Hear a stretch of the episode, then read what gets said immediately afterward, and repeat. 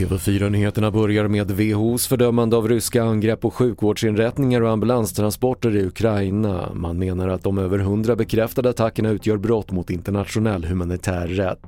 Ukrainas president Volodymyr Zelensky säger att förödelsen ryska styrkor lämnat efter sig i staden Borodjanka är mycket värre än vad man möttes av i närliggande Butja. Kraftigt snöfall har orsakat flera trafikolyckor under natten. I Örebro län har flera lastbilar åkt av vägen och det råder extrem halka i Bergslagen. Även i Gästrikland har räddningstjänsten haft fullt upp när blötsnö i kombination med kraftig vind gjort att träd fallit över vägar och hus.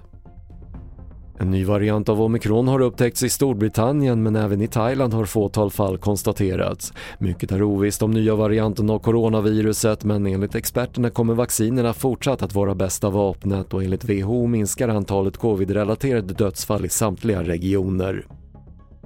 Och Luleå är svenska mästare i SDHL och tog fjärde raka SM-guldet efter 5-2-seger över Brynäs igår kväll.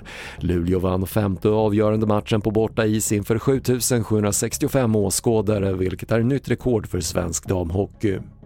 Fler nyheter hittar du på TV4.se. Jag heter Patrik Lindström.